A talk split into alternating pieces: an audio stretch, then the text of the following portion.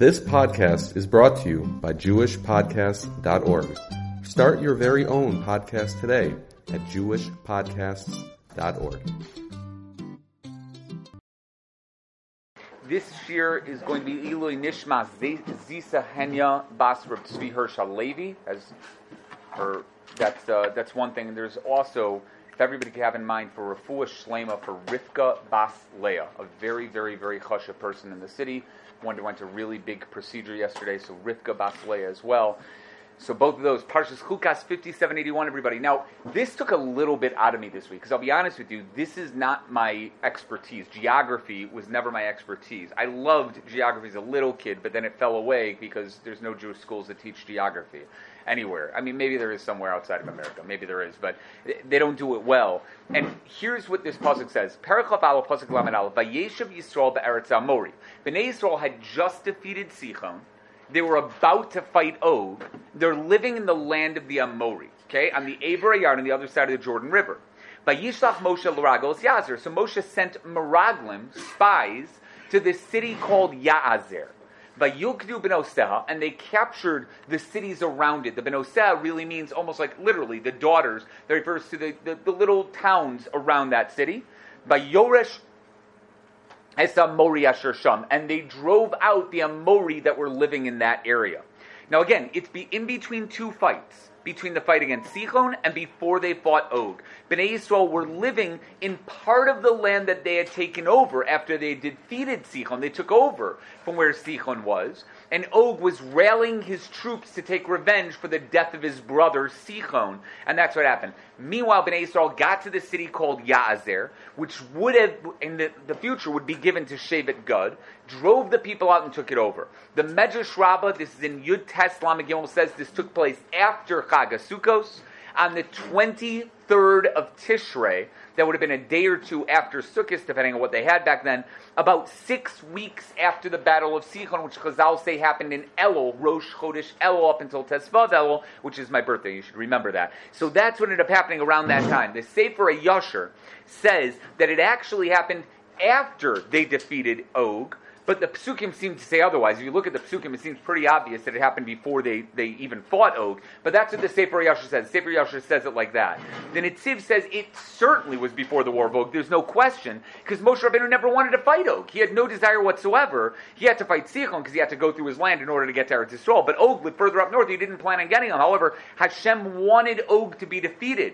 So when he got to Yazer, that incited Og against Bnei Yisrael, he was ready to go get them. That's he put it in his head. He is going to go get them, and that's what's going to happen. Therefore, it happened on purpose. That's the idea behind it. Now, the Sforno says the reason why this pasuk feels the need to go into detail here about where they were living and what they did. It, yes, we go through Masos, but this is not one of the they traveled from here and went to there. This is not a Masa. It seems like it just tells us that they went there. It's because Moab and Ammon later claimed that Bnei Yisrael took over part of their land illegally.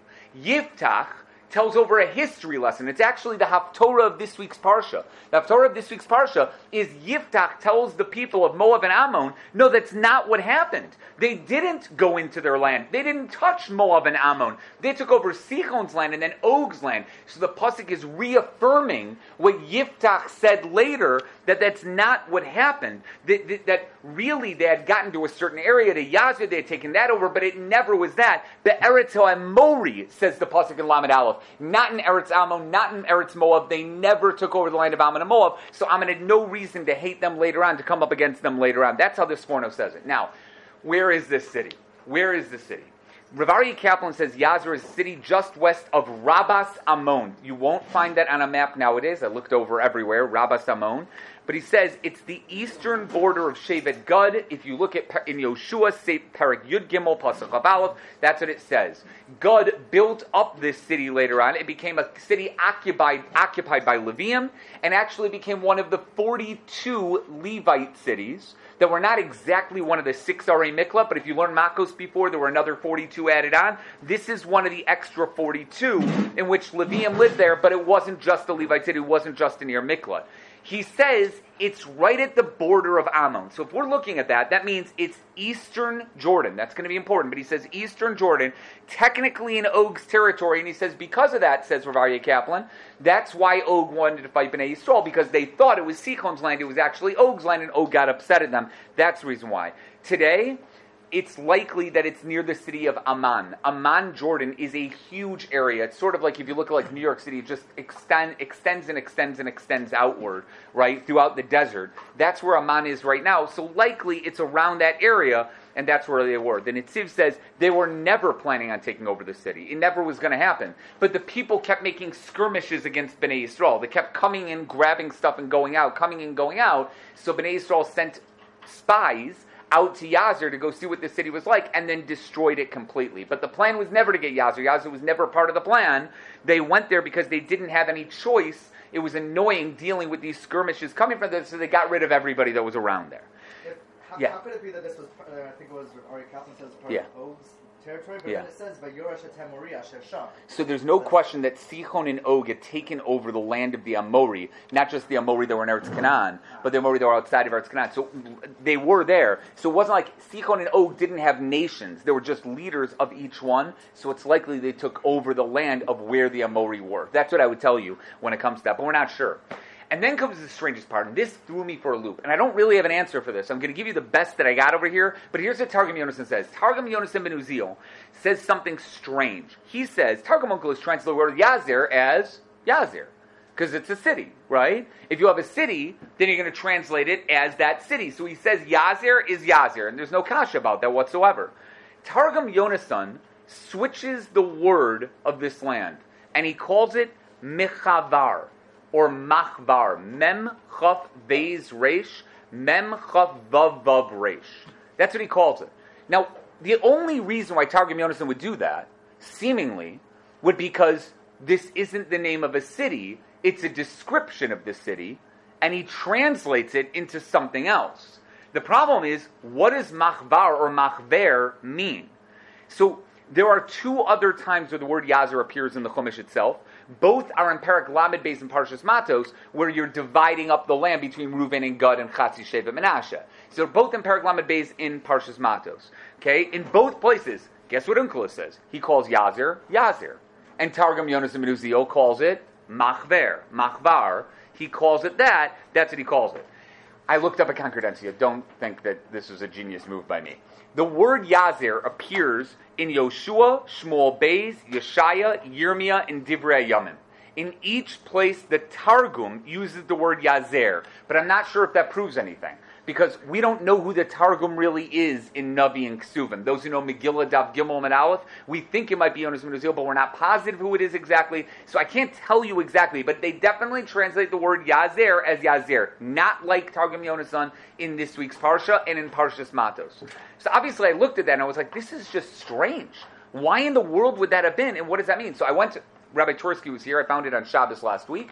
So I went to Rabbi Tursky, Chaim Tursky here. Chaim Tursky said the most obvious answer in the world. It must be that it was two different times. In the times of Onkelos, it was still called Yazir. Times of Yonas ben Uziel, they switched the name to Machver or Machvar. So it's two different places, and that's that. And it's a different name. They named it after different places. Now that would work out well, except historically, that would be super strange.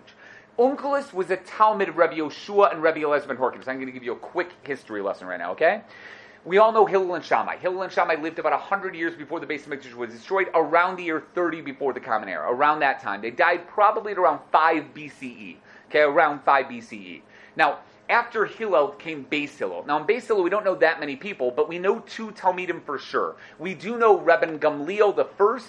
That's Rebbe Gamliel HaZakin, he's called in the Mishnah, and Rebbe Shimon ben Gamliel the first. If you remember, Hillel's son's name was Shimon. Shimon's son's name was Gamliel. Gamliel's son's name was Rebbe Shimon ben Gamliel. Rebbe Shimon Gam- Gamliel's son's name was Rebbe Gamliel the second. Rebbe Gamliel's son's name was Rebbe Shimon ben Gamliel, and that's toward the end of the Tanaic period. His son was Rebbe Yudah Nasi. Okay? So that's that. Rabbi Gamliel the first and Rabbi Shimon ben Gamliel, and also Rabbi Shimon the son of Hillel himself, were all Beis Hillel.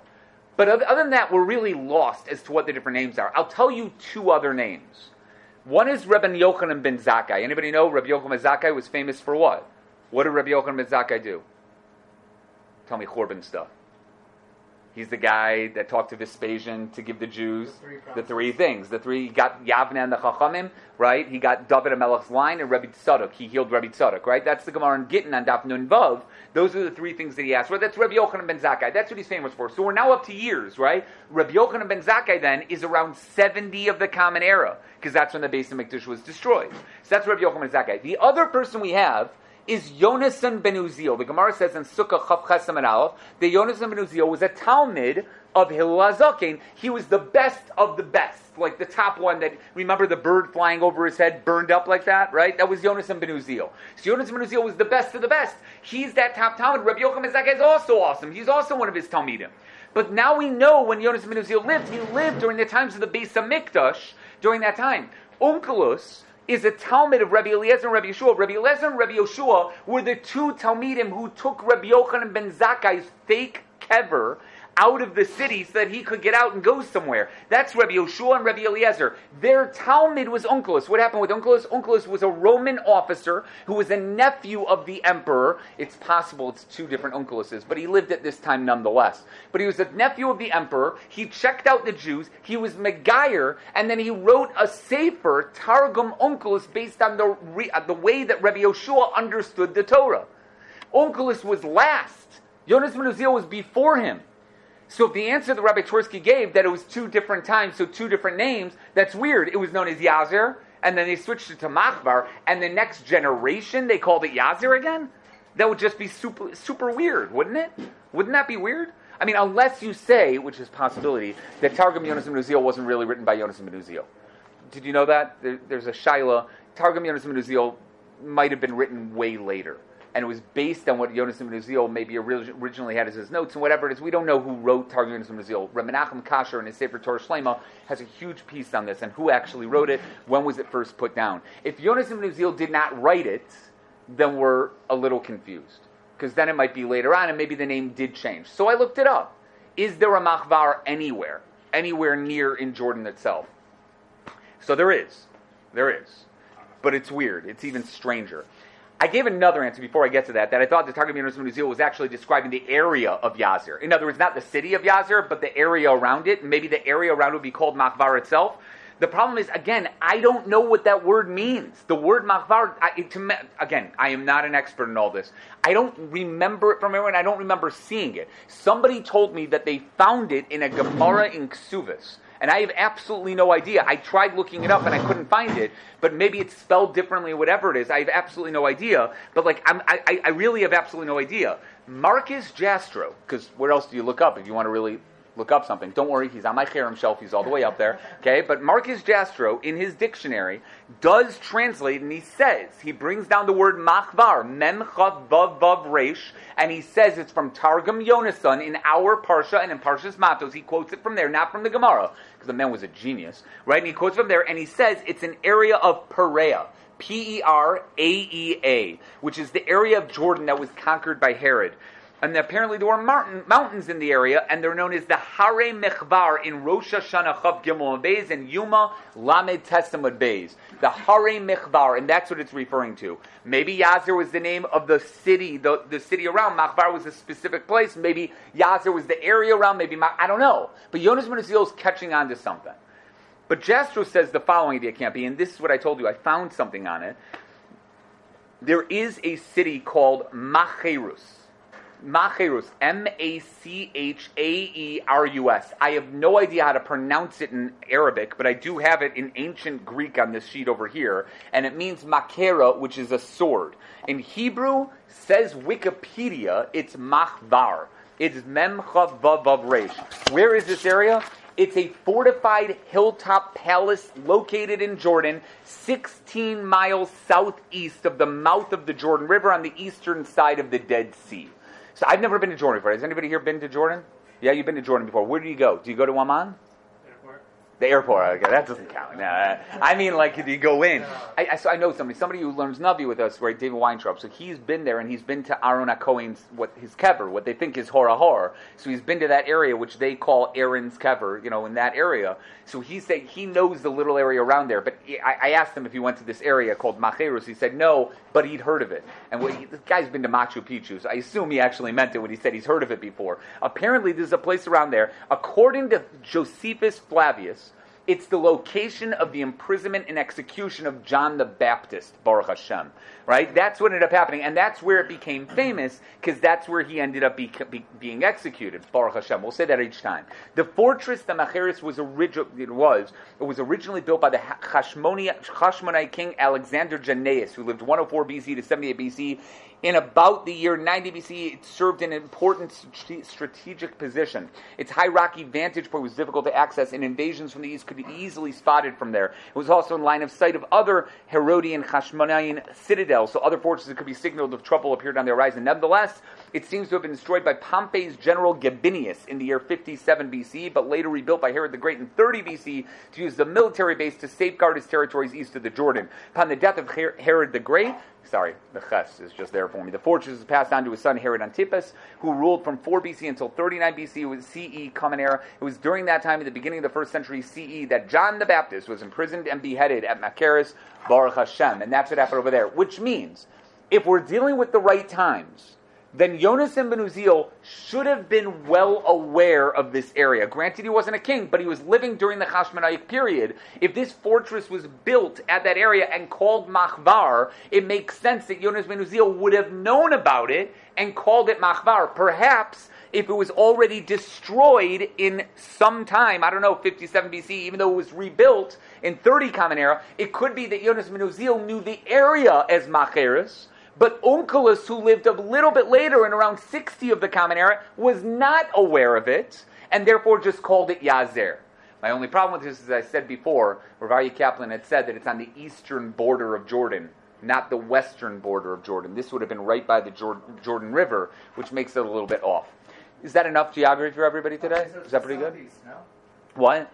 It would have been southeast of the Jordan, but only 16 miles off. It's not so far off. Yeah, I mean that's pretty much the width of Israel anyway. If we take away, you know, pre 1967. But like, I, it's just weird. So I tried, I tried, I tried finding a real city for this. I don't think I have it. If anybody has any other information on this, I'd love to hear it. But I, I know that it's geography. Rashi says the spies themselves are the ones that captured the towns outside of Yazir itself. They said to themselves, "We're not going to be like those spies from before. The spies before they refused to fight. They wouldn't take over Eretz Yisrael. They saw the giants and they ran away. They were scared. We're going to do it ourselves." Even though there were only a few spies, says Rashi, even though there were only a few spies, they trusted the power of Moshe Rabbeinu's tefillah and they took over the city themselves. Isn't that amazing? And that's why we mention it here. Why do we have to mention that the spies were here in the first place? Because they were the ones who conquered a city on their own. Just like Shimon and Levi went into Shechem and destroyed the entire city, these spies took over the entire city on their own because they trusted HaKadosh Baruch.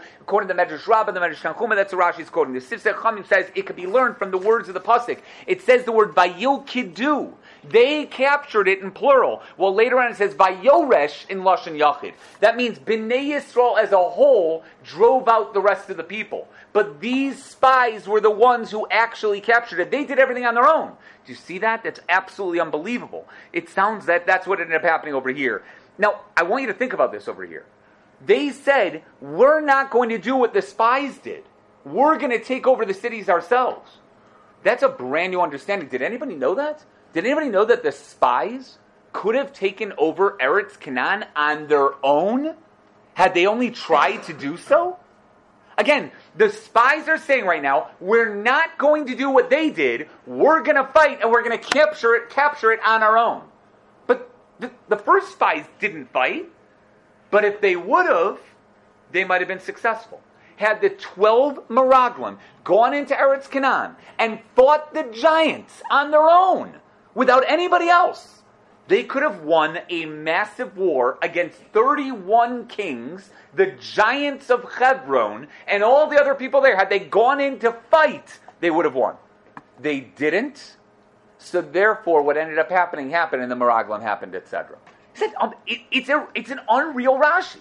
I'm not reading this wrong. There's a diak in Rashi here, and it's a pure diak. It's, it's an eye-opening Rashi. What the Meraglim could have done. So that's even more so why Hakadosh Baruch Hu was so angry. I told you to go in and to take it, to grab it. Maybe even Moshe Rabbeinu hinted to it. He does sort of hint to it in Parshas Devarim when he tells them what, what happened by the Meraglim. He hints the Meraglim could have done it, and they didn't. They didn't do it, so therefore they're gone. And it looks even better according to the Baal HaTurim. The Baal HaTurim says the wording of the pasuk is actually Vayirush. Vav Yud Yud Reshin, but we pronounce it as Vayoresh, that they were driven out. You know why? Because they never really drove them out. They walked into the city, right, all with their weapons ready to go, and the entire city packed out. They were so scared, they all ran away. They ran out on their own. The spies didn't even really do anything. They just walked in. Had the Meraglim done the same thing, instead of being scared of the giants and feeling like grasshoppers and ants in their eyes, had they gone in straight back with their swords ready to go, they would have defeated them. Look, there's a famous line the Rebbe Chanu Wasserman quotes from the Chafetz Chaim and it's in the Sefer Kovetz Maamarim that the Chafetz Chaim had said that when the Bolshevik Revolution happened, and the Russians were making rules against Jewish, etc. And they were trying to rid themselves of religion, and probably also, I would assume, at a time of Stalin. But the Chafetz Chaim was not around exactly during that time. But during that Bolshevik Revolution, and people were going up, and then Yanis, Yanus, I don't remember what it is, the wording, uh, Yanvusim, Yanusim, I forget whatever it is. The people are there in the 1910s, 1920s. He said, if I had the strength, at the time he was 75, maybe 80 years old, he said, if I had the strength, I would get up with a bunch of yeshiva bachrim, and we would destroy the army of Russia. I, that's what he said. Rabbi Chanu Wasserman heard him say it. He said, "But I don't have the strength. If somebody would get up and do it, like the like the Chashmonaim did, then they would be successful. Nobody wanted to do it.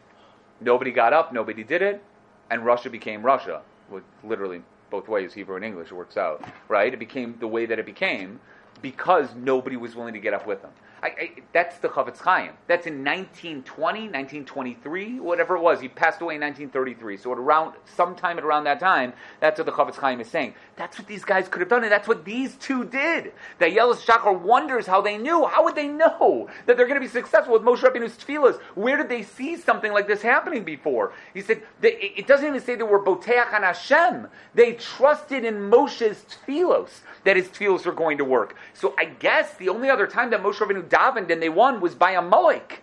Even by Sichon and Og, we don't see Moshe Rabbeinu davening, but we see it by Amalek. Years earlier, 39 years earlier, they saw Moshe Rabbeinu daven with his hands up, and every time his hands were up, they won. And every time his hands went down, they were losing, etc. So they knew that Moshe Rabbeinu's tefillahs were there. Maybe they knew that that chus was going to be there for them, and they went inside. But it's strange. It's unbelievably strange. I would have thought that Amalek was a total aberration because there were Esav's children who had a certain chus. I, I don't know. I have no idea. There's something strange about all this, but apparently it's like that. But now you get to the obvious question. Didn't the Meraglim just happen, I mean, 38 and a half years ago? But why would you send spies again? Why would you send spies? Like, uh, I know that, you know, it worked out in the end, and it was fine. But this wording of Vayishlach Moshe lo ragil es yazer, doesn't that bother you? All of a sudden, there's, there's Meraglim, Shlach, Korach, Chukas. I know for them it's 38 years, but for us, it's two weeks. It's two weeks. Did, did nobody, nobody bothered by this? How could that be? Rashi doesn't say anything. I would think that somebody would get up there and say, wait, bad move. We did this once before. It did not work out well. And in fact, it added 38 and a half years to our, to our t- time in the Midbar. Don't do it. Don't send any spies. And really, obviously, this question is stronger. You know what Yoshua did? The first thing he did when he got to Eretz, Eretz Canaan, when he got to the other side of the Jordan River, what's the first thing he did? He sent spies to go check out Yericho. What was he thinking? Again, why would you send out spies? Now you could answer, Yoshua learned it from Moshe because Moshe just did it by Yazir. Which leads again to the question, what was Moshe thinking? Why would he send out spies? See, Abarbanel says, it's an obvious answer. This time around, he didn't tell anyone. He didn't make a public display. He didn't send the spies in the eyes of everybody. He didn't make a whole announcement of what they were going to do. Nobody knew except him and the spies and likely Yoshua. No one else was involved. Because if you're going to send spies, the last thing you want is people to know about it, especially the people around you. Why did they need to know? They don't need to know. If you're going to have spies around, you just say, like, Are there spies? Maybe. I don't know. It doesn't make a difference. That's what you do. You be secretive about it. That's the obvious idea. So that's why by Yoshua later on, when he sent them the Meraglim, it says Cheresh. Cheres, I'm sorry. He sent them out privately, secretly, without telling anyone. And that's the exact same thing that Moshe Rabbeinu did over here. He didn't send them out with pomp and fanfare like he did by the Meraglim. He sent them out and just said, guys, go check it out. Just do it. Come back to me. Tell me what's going on. That's it. They didn't go back to the people and say, you wouldn't believe the giants. They didn't do anything. They went right back to Moshe Rabbeinu and said, this is what we saw. This is what it is. And that's all they needed to do. The Maskil David, the Parish and Rashi, says it was done on purpose. They could be metaking what the Meraglim did originally. And the spies obviously messed this up. Here, they can take care of it. The spies had to have specific kavana, specific intention to be metaking that sin, and they would have to be willing to be moser nefesh to fight, which is exactly what they did. They were moser nefesh. They were willing to die by fighting, which the Meraglim originally were not willing to do. The Shach says this happened all the time. They continued to spy out lands that they were trying to conquer. They didn't want to rely on miracles, even after they had defeated Sichon like that without any problems whatsoever. They wanted to show that they were a normal nation so that the 31 kings in Canaan wouldn't be scared of them. So that they walked in, right? Bnei Yisrael would walk in and everybody would be like, oh, they're just yet another nation. And they wouldn't think to fight them. Then Bnei Yisrael would come in and destroy them completely. They went through the motions of sending out spies. According to this answer, he did it on purpose. He wanted them to think that we're normal, regularly fighting, when really it was a Kadosh Baruch Hu fighting for them the entire time. And that's why it says, Vayilkidu, he says in plural, and then by Yoresh in singular. Any one of them could have done this without much effort. It would have been done automatically because the Kadosh Baruch Hu was fighting for them, like the Baal Shem Tov, uh, the Baal HaTurim said. The Midrash Lekach Tov said Moshe did this to show Yoshua what he has to do.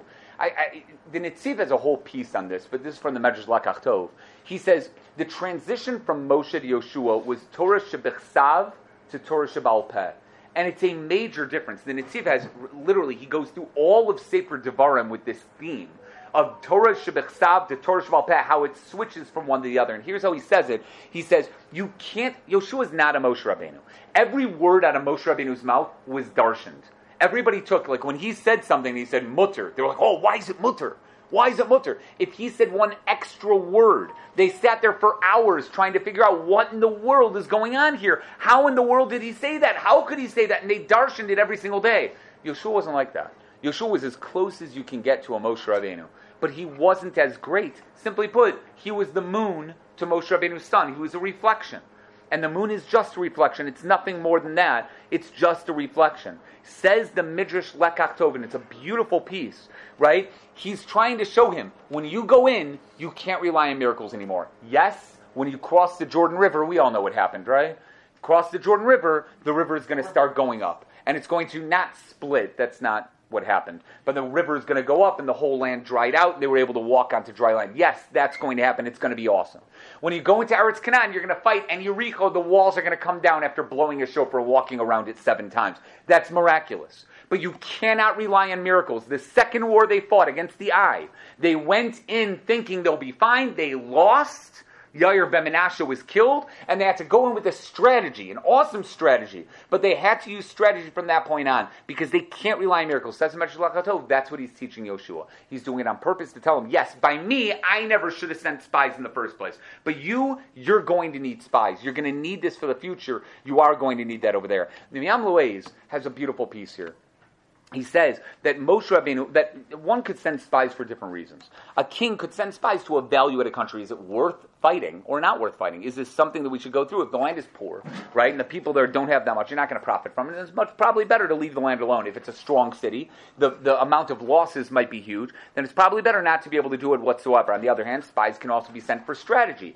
How to fight the city. Should we go up this way, that way? What's the best way in? What's the best way out? What kind of walls do they have? What kind of stuff do they have around? That's that. Moshe Rabbeinu's first spies were of the first sort. He was telling them, tell us if it's worth it. But he never meant to say, tell us if it's worth it, because maybe we won't do it.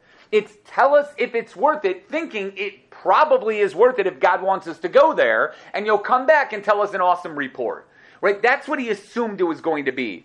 At the end, the, they were trying, I, I guess you could say, People thought that he meant the other way around, whether it's worth it or not. They went in, they said it doesn't look like it's that worth it, so they came out and that was it. These spies are not that. These spies were simply put to be able to know how to fight. And that you were allowed to do no matter what. That's always going to be mutter and always going to be okay. That's exactly what they did over here. Moshe and Yoshua did the exact same thing. Not whether to fight or not, but how to fight. Do you guys know who the spies were? Can you take a guess? Same two as by Yoshua. Kalev and Pinchas. The two, according to Targum Yosem, were Kalev and Pinchas, the same two spies sent by Yoshua later, who went to Yericho and were miraculously saved by Rachav, sent out of her house, etc. It's um, but what shocks me by this is I get why Yoshua sent Kalev and Pinchas. Why wouldn't Moshe send Yoshua? Do you get what I'm saying? It, I get why Yoshua is saying sending in Kalev and Pinchas because he can't send himself; he's the leader. But Moshe, why wouldn't you send Yoshua? Yoshua and Kalev should be metaking what they did the first time around, right? Shouldn't they be doing that? Wouldn't that make sense? Why not send Yoshua? I don't have a real answer for it. I assume that he didn't want to send them because he already knew that Yoshua was going to take over for him. The problem with that is he doesn't know about that until Parshas Pinchas, which Chukas Balak Pinchas is two weeks from now. So I don't know if that's maybe out of order or maybe he knew something. I don't know. I have absolutely no idea. Maybe Yoshua was super old by now. He was. He was over 70. So maybe he was just too old to go. But that would be weird because Kalev was 80. So I'm not sure. I really don't have an answer for it. Yeah, Dave. Maybe he wasn't as, as, as expendable. As expendable? Yeah, I don't want to say it that way because it was his brother-in-law Kalev and Pinchas his brother's grandson. It sounds super mean and super evil, right? But I hear you. as expendable, right? But that, that I hear it. it. It's just weird. It is strange. The Imam says that these two were sent because Kalev remained faithful without any help from Moshe Rabbeinu the first time around by the spies themselves, right? Yoshua needed a yud to ensure his success. Uh, I'm not sure if he's trying to say whatever it is. And he fought the people when they wouldn't listen to his uh, report. report. Pinchas was sent because what did he do with Zimri and Cozbi? He killed them. Again, that doesn't happen yet, right? Again, that's at the end of Parshas Balak, which is next week's Parsha, which is strange. I have absolutely no idea. I, I, I don't know. Maybe I, I, I, just I can't tell you. I can't. I, I don't have a great answer for it. My assumption is is that Yoshua could not have been sent for whatever reason. He knew that, and that's that. The Abarbanel says it doesn't matter who they were even if there were there were tremendous tzaddikim who not only did exactly what Moshe Rabbeinu told them to do, but even fought on their own, not keeping themselves hidden at all. They pulled the cities out, the men out of the cities, fought them in the fields by themselves, destroyed them, leaving only the women and the children in the homes, making it easier to conquer later. That's what they ended up doing, and that shows the greatness of these people, no matter who they were. They were awesome people who did exactly what they needed to do to fight, and they won. That's the point, says the Abarbanel, but we don't need to know it. I don't know how much time we have. Okay, we only have four minutes. The Be'er BaSadeh asked such a simple question. If they did send spies, and it makes sense to send spies, why did they not spy out any other land other than Yazir? That was it? Yazir and then Yericho, and that's it? Why not send out? I mean, they must have gone in other places. They went to 40 different places, 42 different places in their travels. Did they never spy out land beforehand? They never do it. This is the only one. So we asked, why is this the only one here? He says, no, no, you're missing it. Of course, they sent spies to every land before they got there. They sent spies to Hor HaGidgad. They spent, sent spies to Hor HaHar. They sent spies to every single Masa that they went to. Every single one had spies. This is the only place where the city was captured by the spies themselves. Isn't that awesome? Right? In every other place, the spies went, they came back, they told them what to do, and they went there. This is the only place where the spies went, took over everybody, killed everyone, took over the city, and then came back and said it's done. And they're like, what do you mean? And they're like, it's done. What do you mean it's done? We killed them all. You're just two guys. And Pinchas is like, do you know me? like, I'm good. You don't have to worry about me. Yeah, what's up? Is it the only time Moshe like prayed for them? It can't be. It can't be. It can't be. It must be that he davened at some other time. But you're right, because Rashi said, right, that he was davening for them the whole time, and he, they knew that. It can't be, though. It just doesn't make it. Why would it be that way? But I, I can't answer it. Maybe. Maybe that, that is. Maybe that's all it was over there. Now, that answers the question we answered earlier also. Why wasn't Yoshua sent on this mission?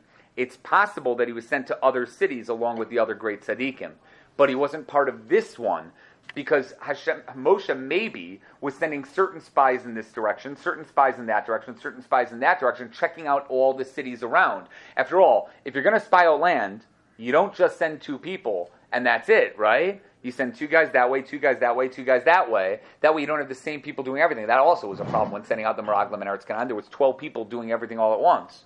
Yeshua was spying out somewhere, but he was somewhere else. He was with someone else somewhere else. That guy didn't get lucky enough to be mentioned in the Torah. Kalev and Pinchas were mentioned as what happened to them because they took over the city. Yoshua was somewhere else doing something else because that was the normal thing to do. Maybe that's that. Medrash Tanchuma gives the most boring answer ever. It's unfortunate. It just says Yazir was the last city to be captured. So it was like, there, so that's why we mentioned it. Because it was like, they ended with Yazir and that's that. And that was just like, oh. I'm sorry? What about all of He didn't, they technically didn't take it over. They took it over in war and not in capturing cities. So technically, this is the last one they ended up doing, which stinks. In the end, I'll tell you that the Magen Avram, the Maggid of Trisk, he says the following, that Eretz Yisrael is called Eretz because it's ruts. What does ruts mean? What does it mean to ruts? To run. It's fruits, they ripen and they get better. They grow so quickly. That's what it's called, Eretz, where the fruits grow so quickly. And Mori is a lushan of Amira. Amira and Dibur, where they used to speak words of Torah and do mitzvos, and they only argued l'shem shamayim, hopefully, right, with the best of intentions. With the schus of the land, says the Maggid nothing to do with pshat. With the schus of the land, which works supernaturally, and the schus of the people who are learning supernaturally, they knew they would always be successful in everything they did. It was from that point on where they felt comfortable where they were and who they were as a people that they began seeing success in all of their endeavors and everything they did. Yes, Midian was an aberration later on. Something happened with Midian, right? With the woman of Midian, etc. But they started seeing successes of people and what they were going to do for the rest of their lives because of what happened right here. It says in Maggid Trisk, this is the beginning of where Bnei Yisrael became a nation as one, where Vayoresh es Ha'amori, they were able to drive out alone the Amori as if they were just one person altogether. All right, guys, we'll stop with that. Have a great shot.